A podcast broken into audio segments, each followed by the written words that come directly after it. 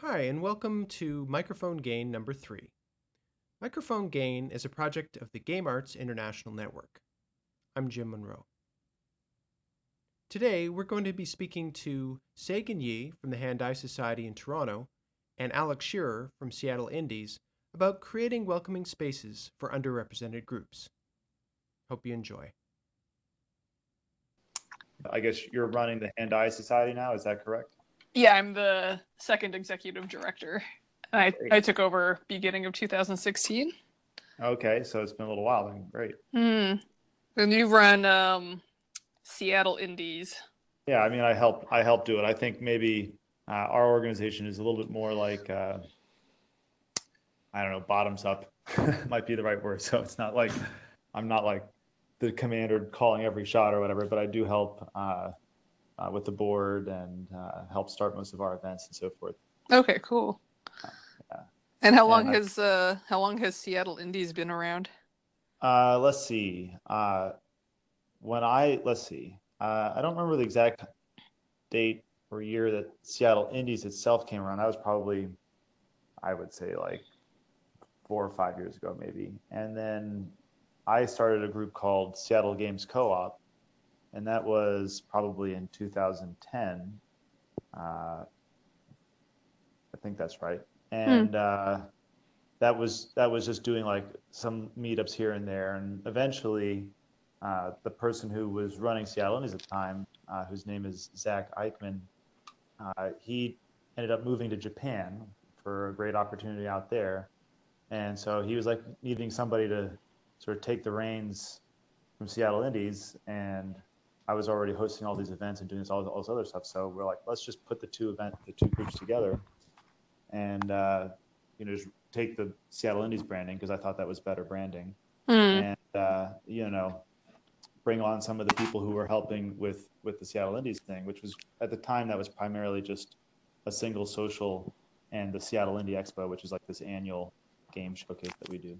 So we combined that with all the rest of the events, and uh, that was in like 2015 or something like that. So Okay. it's- yeah, it's all just been kind of moving along, uh, getting you know a little bit bigger, a little bit more sophisticated every every year. It feels like. Hmm. Cool. And so you have a board. Um, are you a, is Yeah. Seattle Indies a nonprofit or what's the structure? And it's Yeah, we- uh, American too. So Right. Yeah, it is American. That's right. Yeah, we we we uh, became a 501c3 right. uh, past year. So for for the longest time, it was completely, you know, volunteer amorphous Mhm.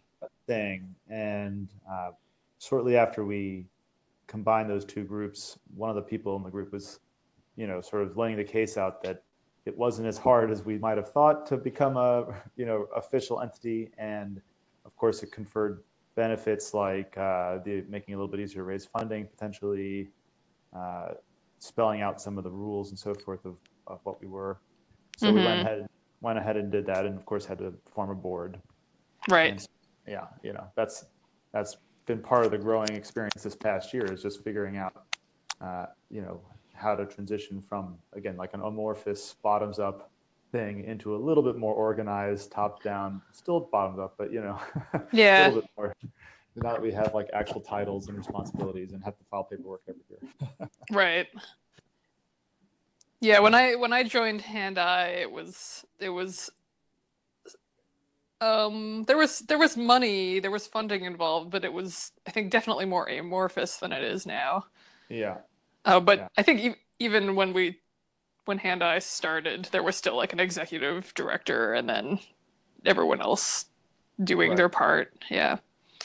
I mean, I think that's that helps clarify some things and can make things a little bit easier in some sense. Like uh, when you have to resolve all these unanswered questions, it can be a potentially like fractious moment where you're like, uh, who's on the board and who's not, and whose role is what, and so forth. hmm If you start with all these things clear, I mean, you have maybe a different set of problems, but at least like people understand what the mission is and an idea of like, you know, where the buck stops and so forth. Yeah. which Yeah, who's accountable and all that stuff. Yeah, yeah, definitely. Yeah, and so I mean, as far as today's talk, um, I mean, I'm happy to talk about different topics uh, and just try to pick your brain. However, but uh, one, I think the the genesis of it was around uh, uh, what was it uh, diversity and and you know just creating an accessible space and bringing more people in, into the into the tent um, you know so I, I guess you know uh, love to hear a little bit about you know what you guys have done on that and uh, what you know uh, what success looks like to you and whether you're there or still working there and that kind of thing uh, and I can talk a little bit about my side of that as well if you'd like Right. Um, so uh, I guess I'll I'll ask you a question first. Like, Mhm. do you feel like you're having a challenge with diversity or inclusion? And and I assume there's a reason this was a topic that you gravitated towards. Sure. Yeah. I mean, uh, yeah, I would say it's a challenge for us. I, I think the challenge there, there's there's probably some really basic stuff that uh, you know that maybe you'll help shed a light on. Like, uh, I mean, we we for example currently do have a code of conduct, which is a little bit like I think your safer spaces uh, document, the policy that Mhm. I, I was reading online the other day.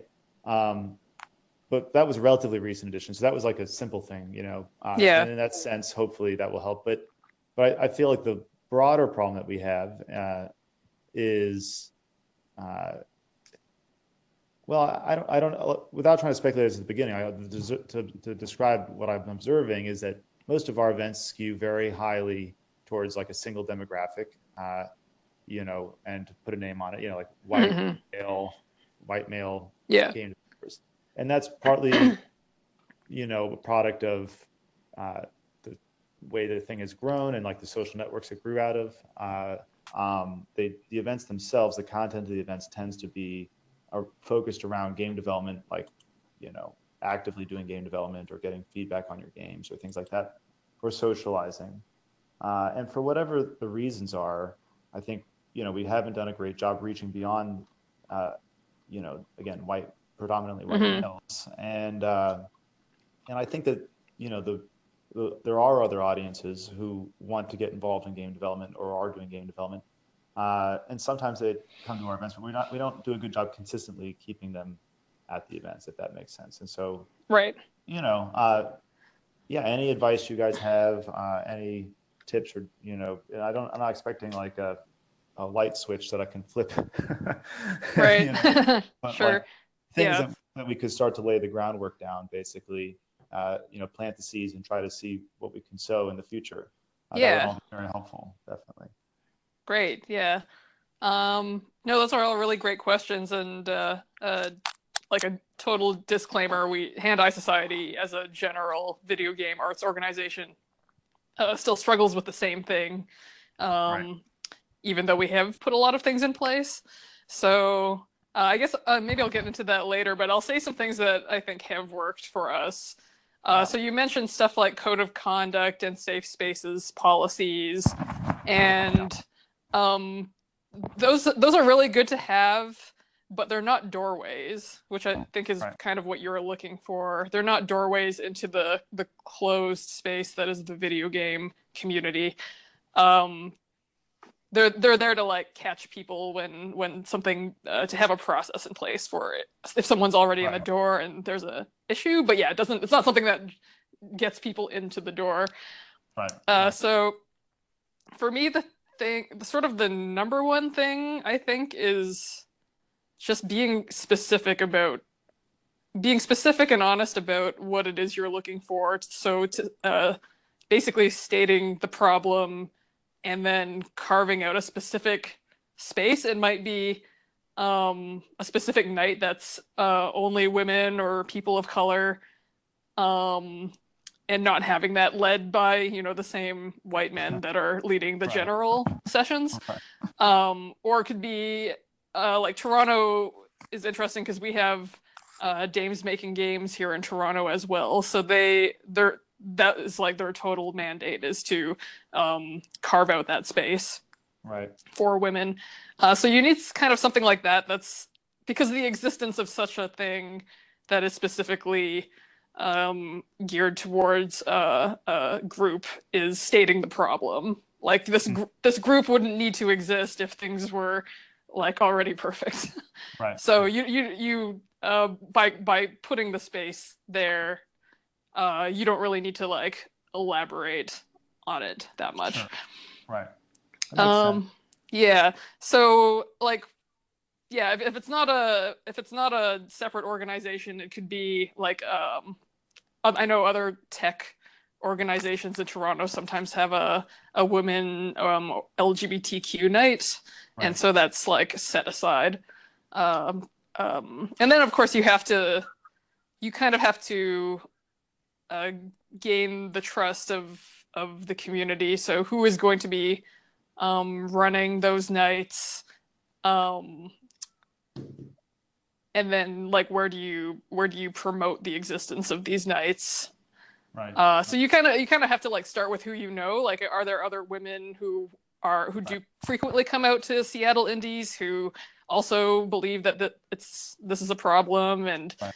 um and also like of course women aren't a, a monolith so you know you you you they might not have a problem with just being in a room full of men and so maybe that's not like running a women's night might not be something that they're into but if you can Yeah, find yeah. like you, if you can find uh those people and and just talk to them about like what they think uh the challenges are and what they think the solutions are um i would start from Yeah. there like sort of starting a dialogue with the people with the people that you already know because i'm sure that you already have Right. people in mind that you could probably talk to Yeah, yeah, that makes that makes a lot of sense. I mean, and one just to reflect back a little bit what you're saying, make sure I understand, and also have a follow-up question. Like, uh, you know, I, I, what I'm hearing you say is it might it might be a, a prudent idea to identify a few potential leaders in the different categories, uh, like women, people of color, uh, LGBT. That was would kind of lead to my question, which is just you know if you've if you've tried that from your experience, uh, my concern would be that it would wind up actually siphoning uh, people out of the main events into these other events, and then they, they might not flow back in. And so, in that sense, it would actually almost have the reverse effect of what I want. We're, we're actually trying an event, and I can't speak to the results yet because it's still pretty new, uh, called Queer Sundays, which are like a, you know sort sort sort of trying to achieve what you're talking about. But and, and I think it's a good you know good event worth trying. But I also do have that apprehension that you know we might find that you know the people who are attending that event cease to attend uh, Right. let's say big social events you know I mean, I think that's that that's definitely something that could happen. I guess I and for me, the ultimate goal is um opening making video games more accessible to more people. And if that Mm. means that I'm not in charge of that and some other group kind of becomes the leader in that respect, then then you kind of have to step back and let that happen. So there's a and you know trying to uh, it's a tr- it can be a tricky balance, like trying to avoid tokenism and singling out like the one woman that you know and being like, "Do you want to run a women's meetup for, Right. so that we can get more women in here for Right. uh, diversity?" and uh, so it can it can quickly become something like that. So it's it's really a lot about listening and asking questions and sort of feeling the general vibe of like, is this a good idea? Is the timing right? Um, are the the is everyone sort of on board with this? And sometimes timing can be a thing too. Like sometimes it's just not the right time for something to happen.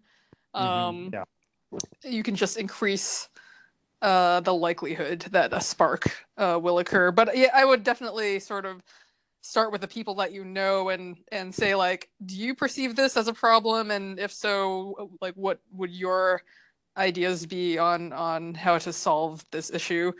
Um, Yeah. So that's uh, that's one approach, and it can go several different ways. Uh, the the approach that Hand Eye Society kind of went, or the the one that um, the direction I wanted to go in because uh, so this is around 2013 I think is uh, is when Game Curious started. So Game Curious is a program that Jim asked me to run uh, around 2013, and um, it was my solution to the to the issue of there there was already a women in games group. So Dames Making Games had founded, and it was like be, being a huge success, and everyone was really into that uh, model.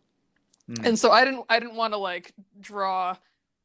I didn't just want to like copy that and like Yeah. draw attention from it. So I but I, I did want to do something um uh for hand eye society. So uh, Jim pretty gave me pretty.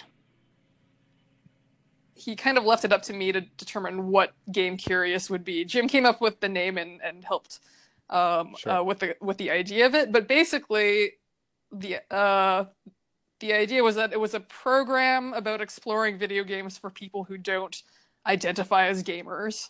So, and that was very explicit because we found that, like, you know, as soon as you put the word video game on something and don't qualify it with anything else, it's a video game event. Then the same, the exact same people will show up over and over. Right. right. So you have so again, it's about being honest and explicit about what it is you're doing. So we were we were very um we we put a you know right in the mandate about what it was and um it's no pressure. You don't have to know anything about video games and uh we actually because you know people who were excited about video games and saw this as a way like oh we're going to like teach people about video games and we're going to sort of tell them about how great video games are and I wanted to kind of also break down that side of it and say like no you're here to learn from each other like gamers Mhm. have as much to learn from non-gamers as the other way around which was like a, Right. a really new idea to some people who were like what what what does that even mean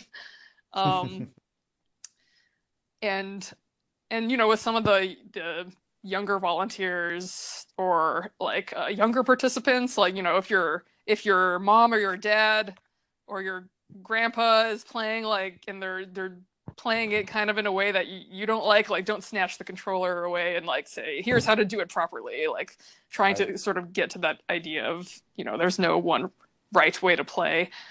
Uh so so that kind of had the effect of a lot of a very diverse audience uh, coming out to these sessions, not just in terms of uh, gender or sexuality, but um, Sure. also age and race, and it was very intersectional, which I thought was interesting.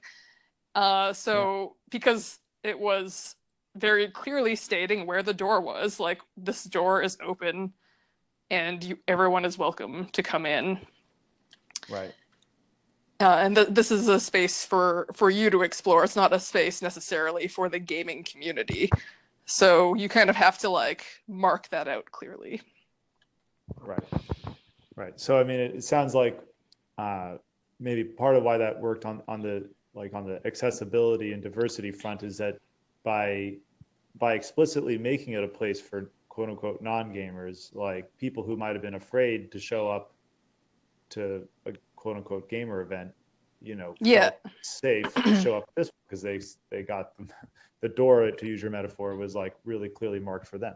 yeah exactly and it's you kind of have to remember like there's still a quite a stigma or a preconception around the word gamer like it's a really loaded Yeah. term and so even people who play a lot of games a lot of them don't call themselves a gamer like even i'm sort of hesitant uh, Mhm. to use that word. Uh, it sounds Right. like Seattle Indies might be a little more geared towards people who make games. Right. Yeah, we are definitely, but just on to like chime in on what you're talking Mm. about, I've had more than a few times, like it's a pretty regular thing that somebody will message uh, somebody, you know, in the group saying, I want to attend, uh, excuse me, I want to attend the, you know, the next social event or whatever. Mhm. Oh, but I'm not, I, I've never shipped a game before or, or Right. you know, pick, pick some, some shibboleth and, you know, Yeah. am I, am I allowed to attend? Uh, yes or yeah. no? And it's always like, yes, you can, you know, like this is, Right. this is an event intended for anybody who wants to get into game development or is making games. Uh, Mhm. as long as you just bring passion and a good attitude and all that. Um, so, you know, that would be an example for us where the door maybe isn't as clearly marked, uh, and we could make some adjustments. It sounds like. Right. Because if you're if you're that person and you're like, okay, I don't make games, I'm gonna email this organizer and they say, come on in. What am I gonna do when I get there? Am I gonna be Yep. am I am I a playtester? Am I just hanging out? Um, am I on the outside? Like, do I want to make games, but Right. uh, just need to get started? That person might not actually ever want to make games. So in that case, Yep. what are they doing at this um, event that's sort of skewed towards uh, game creation?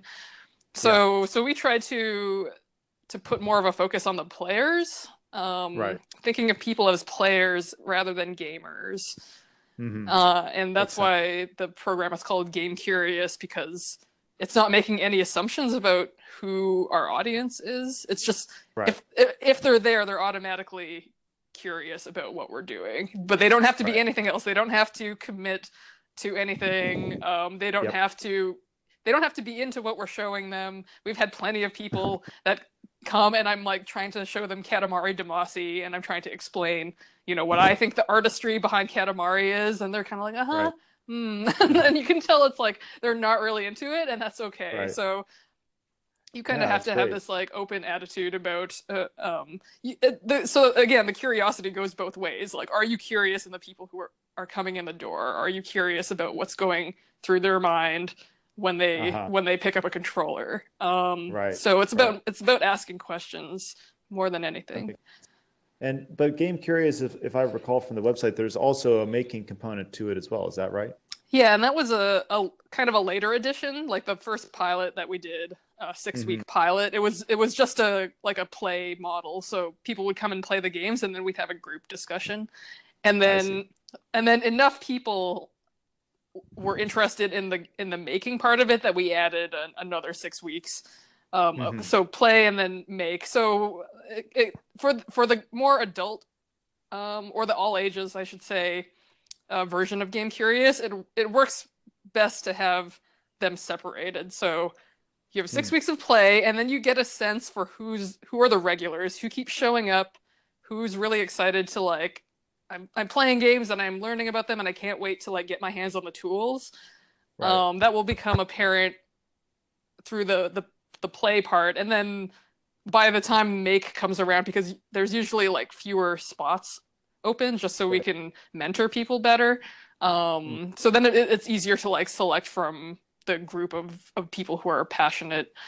Um, but for for when we work with younger people um, and kids, um, because they're like they're not really sure you know if they want to be if they want to be into coding like not all of them Right. that's not they don't want to be sitting in front of a screen all day so we kind of like Yep. the play and the make becomes a little more blurred like we might have uh we we usually have aspects of them like in one day instead of like six weeks of one and six weeks of the other uh Right. just to like yeah because their attention span like they can't just sit down for an hour and then and listen to someone talk necessarily Learn how to use Unity's editor.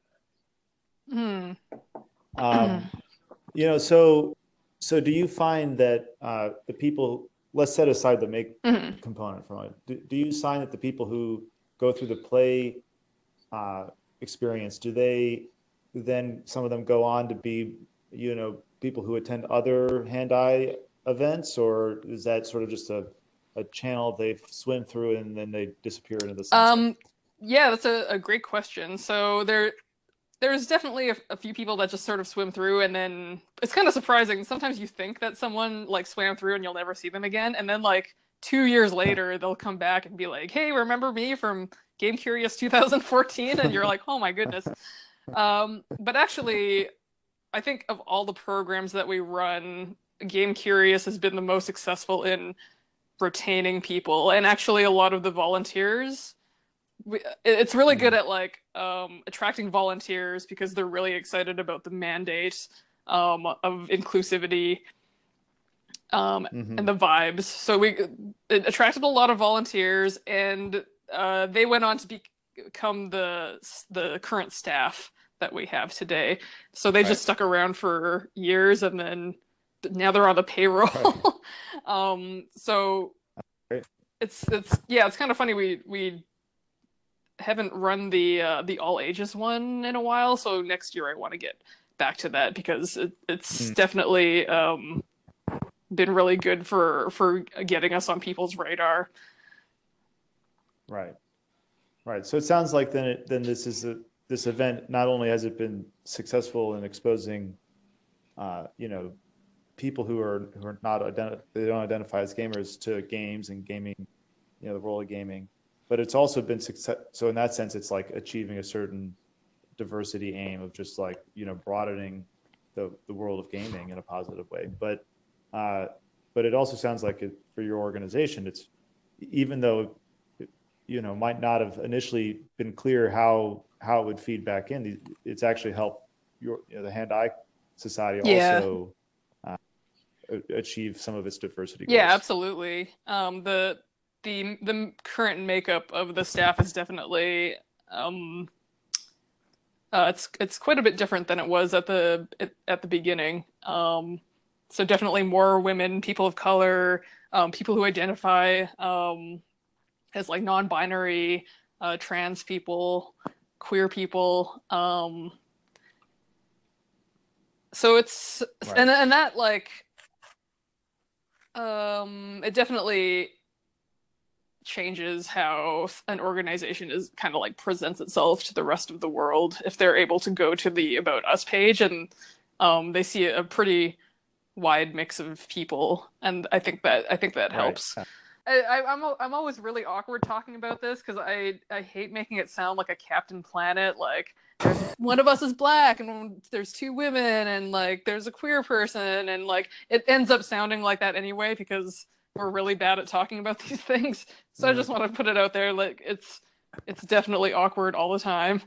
Um, Oh, but um, But with your powers combined, with our powers combined, we will play Yoshi's Uh, story. Right. Well, you. I think you were just saying that. Um, on the one hand, the the uh, the game curious event has been successful in changing some of the, the volunteer structure and the and the staff structure, like you were just talking about. Mhm. Uh, but also, that doesn't mean that the that the larger you were you were starting to say that the larger uh, membership of the society tended to skew, I guess, white male as well as I think was what you were trying to say. And then we got we got- Yeah, like when when it, it it also it's like the flavor of the events that we run. So Game Curious when we run that it's it's a pretty diverse audience. When we Right. start getting some like technical Unity workshops, like we just had a an experimental Unity workshop uh, Mm. series. Most of them were Unity, some of them weren't. Um, when you start to get to those levels, uh, you start to see like um, again the skewing of the people who come out, and sometimes it's like all men, and it's like I'm like I well I I you know I I thought people were somewhat familiar with Hand Eye Society and um that we were like a welcoming space and all that and I think people understand that but for but for some reason there's still a barrier there to some of the events that we run that I, I'm um I need to look into we we sort of need to talk about like why that is Well, like to push you, uh, you know, a little bit on that, like, because I, that's kind of also where my, you know, where I would say the Seattle Indies uh, is at. You know, our events tend to skew more developer focused, like, Mhm. uh, you know, bring your laptop and work all Saturday, uh, you know, in a shared space, or Mhm. you know, feedback, you know, in a sort of critical oriented thing, not in a mean way, but like, you know, right you know, trying to help you improve. Um, and and yeah, I'd just be curious to hear sort of what what ideas you guys have tried or you know or are considering to to try to crack this nut because it does seem like you know I know that there are women who are um, you know Mhm. games and I and I know that they would benefit from feedback let's say in the Yes. critiques or something uh, so you know yeah any any any advice or top of mind on that would be very helpful So this is it's kind of a topic close to my heart because I came into video games through a door that the Hand Eye Society opened back in 2011. It was a six-week women in games workshop. I That see. was kind of that was kind of at the beginning of like people were actually starting to talk about like why aren't there more women in games, uh, and the, the conversation was really gaining momentum around that time. So it was the first time Hand Eye had run something like that that was Mhm. specifically at women, and there was actually like pushback from the community and um, there was like a lot of problems that came up uh, that you know were kind of hard to hard conversations to have so it's, it's definitely not like oh we'll just like throw a bunch of women in a room and everything will be great. But the reason i took that workshop was because again it was specifically for women. Right. and it was also like um it wasn't just a one-off workshop it was six weeks. So Yeah. i think something about the the small like limiting the number of people it was like six participants per um incubator. So something about that idea of like limiting the number of participants, extending the length of time, so it's more of a like focused Right. mentorship thing. Like you're gonna work on a project over a period of time with the same people and kind of like get to know each other instead of like just parachuting into this crowd of people that you've never met before and might never see again. Um, and they they might all be dudes, and you don't know if you're gonna feel comfortable in that environment. Yep. Um, so, so sort of, sort of, uh,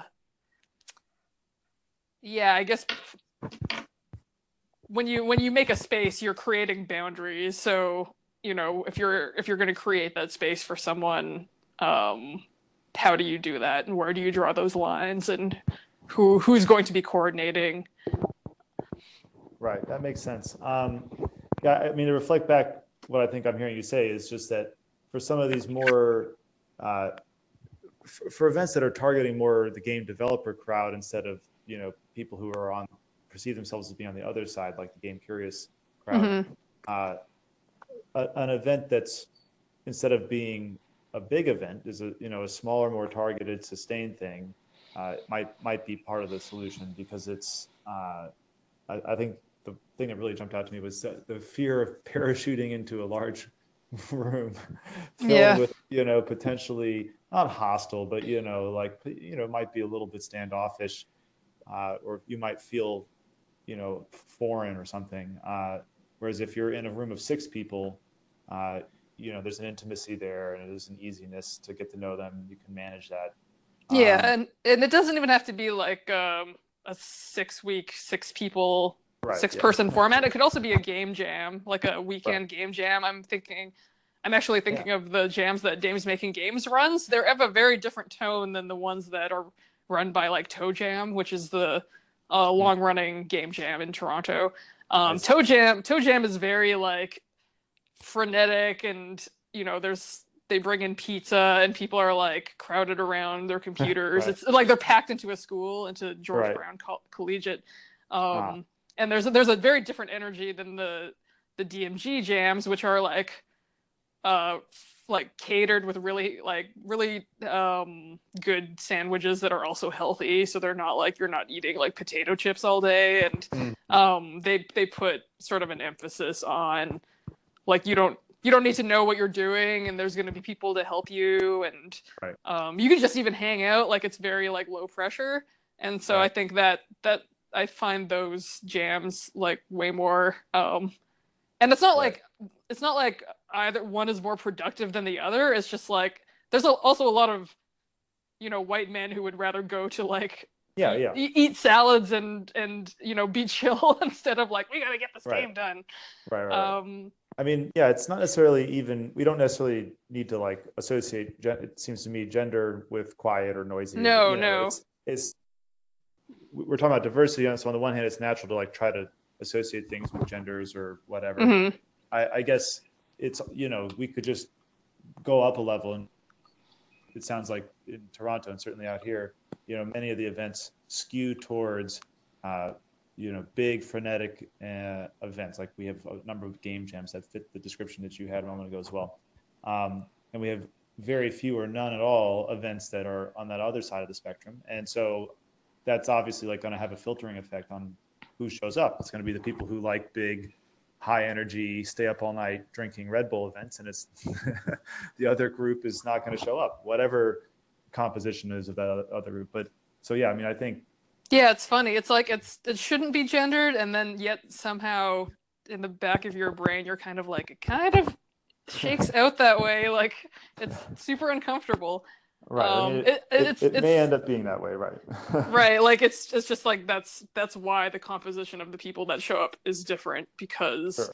of those things um even though of course it shouldn't be that way but also like why is that um it's like um uh, there's another women in games group in montreal called Pixelles and they run uh, i really want to them to run one in toronto they're like they're, it's called tea-cade so it's basically like tea parties tea party tea parties and an arcade Arcade, yeah. Okay, and that's cool. um, I think what I seem to recall Rebecca or one of the organizers telling me is that if you don't, um, if you just say like it's a tea party and an arcade and like don't qualify it with anything else, you get a pretty 50-50 split Uh-huh. of of uh, uh, men to women.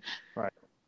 So it's like something about um, Tea Party again shouldn't be gendered, but it is uh, gendered as female.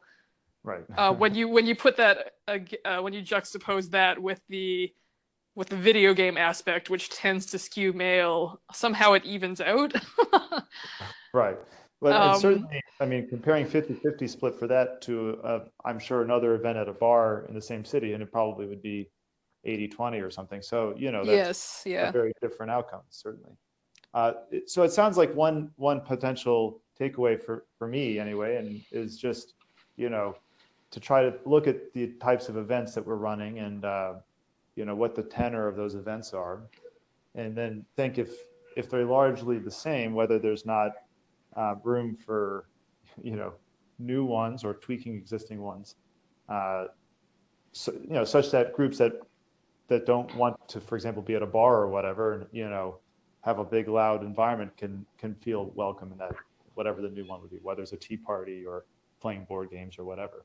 hmm Yeah, I mean it's it's it's actually really fun to come up with with ideas like different themes that would um, attract people. We had a knitting circle arcade once.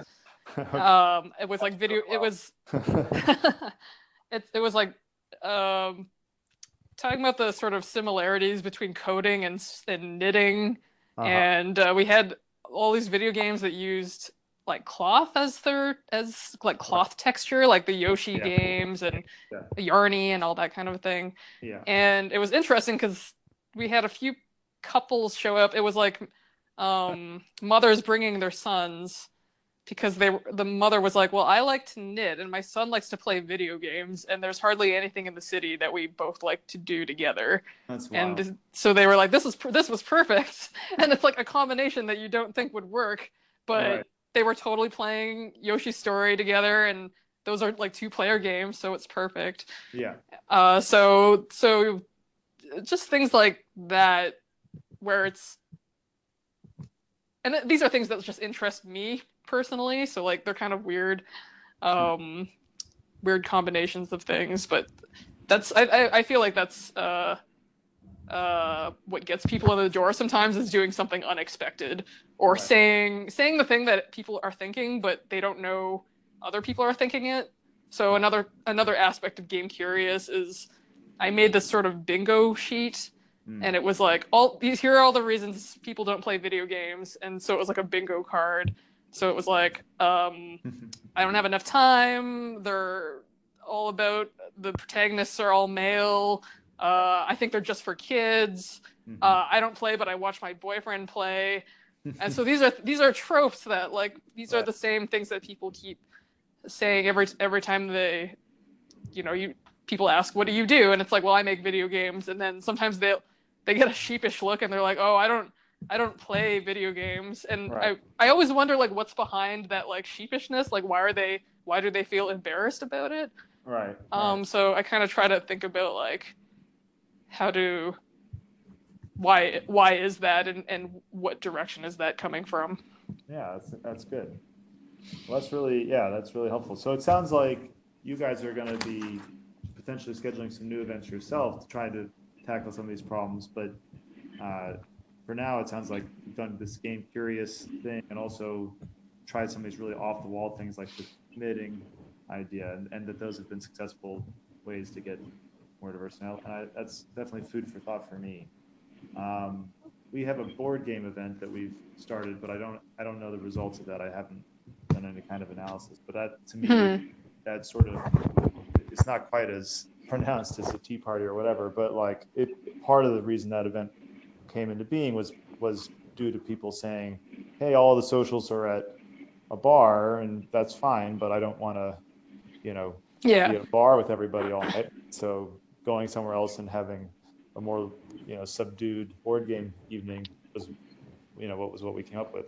yeah uh, that's a good start So maybe there's some other things like that that we could that we could uh, uh, try out. And of course, the other challenge uh, for us, it sounds like you kind of touched on it, which is that you you know you need somebody passionate enough with the energy and time to actually run these events. So that's always a Mhm. little hard, but uh, I'm sure we can drum it up for for a cool event like knitting or tea or whatever. Yeah. Um, yeah, having themes I think helps people frame what an event is going to be sometimes. Yeah.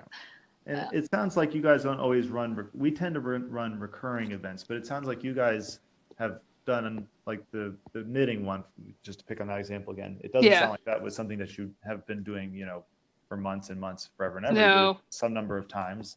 Is that, do you find that that is a, a successful way maybe to like sort of go spearfishing for quote unquote diversity, you know, like spearfish diversity, like, you know, you don't have to commit to some huge thing. You can just see if people like it and see how, how that filters back into the org. Yeah, I mean, I the knitting thing just came about because um I thought it was an interesting idea and I had met this knitting instructor who was into yarn-based video games, so it was really her inspired I was just being inspired by her and we were like, we should do a thing. Yeah. And so we definitely we have like anchor programs that recur year after year and they, they tend to be a lot bigger. right. Um, but then for the one-off events, I'm I'm totally fine with like having an idea and just executing it and then seeing what happens. And then I like I would like to do the knitting circle one again just because that one seemed to catch a lot of people's interest.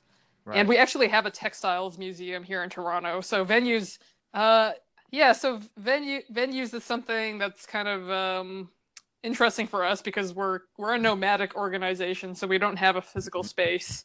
yeah. Uh, so we just kind of cuckoo in other people's spaces, and that kind of also determines uh, what what kinds of what kind of programming we run. Because often those venues will already have a built-in audience, like there's already an organization Mm. that Yeah. is using that venue, and they're just like either renting it out to us or co-presenting something. So you can do like a lot of really great cross-pollination. Um, it's often people like off like artists from other disciplines or um, like uh, groups that you haven't worked with before, like newcomer and immigrant groups, for example. There's a lot of organizations in Toronto um, in that space. Um, so yeah, so like looking looking for partners is another uh, partners and venues that could um, help you in sort of uh, uh, your quest. Yeah. Uh, it's also good. yeah, that makes a lot of sense. And we're also, like you said, you know, a vagabond group with no, with no headquarters. So it, it, it's a great way to turn a problem, namely like where to find a venue, into an opportunity. Yeah, absolutely. That's really a clever idea. So yeah, I mean, I, I've definitely got a lot to to go uh, chew on and br- and bring back to the rest of the folks at Seattle Indies. I think. And- and Yeah, think- start start some conversations. yeah, how we could maybe change some of the, the vibe of some of our events and, and partner with some venues. Those are all, uh, you know, really good ideas that we hadn't really been thinking about too deeply. So this is this is going to get the ball rolling. Great. Microphone Gain is a project of the Game Arts International Network. What is that, you ask? Well, if you're listening to this, you probably know about all the amazing people all over the world that are championing games as an art form. Collectives, curators, and not for profits that are showcasing and nurturing games made primarily for creative expression rather than purely out of commercial interest. These people are helping support thousands of game artists collectively, but who's supporting them? That's why we started to establish the Game Arts International Network, or GAIN, to interconnect and try to support each other in our common challenges and inspire each other with our successes. If you like the sound of that, and you'd like to support us, the best way to do that now is to let someone know about GAIN who might benefit from the information we're sharing. We know lots of the established groups internationally, but we don't know all the people who are emerging as organizers and creators, so it really helps if you let them know that this resource exists. They might sign up on the mailing list or subscribe to this podcast, and that's one more node in the network.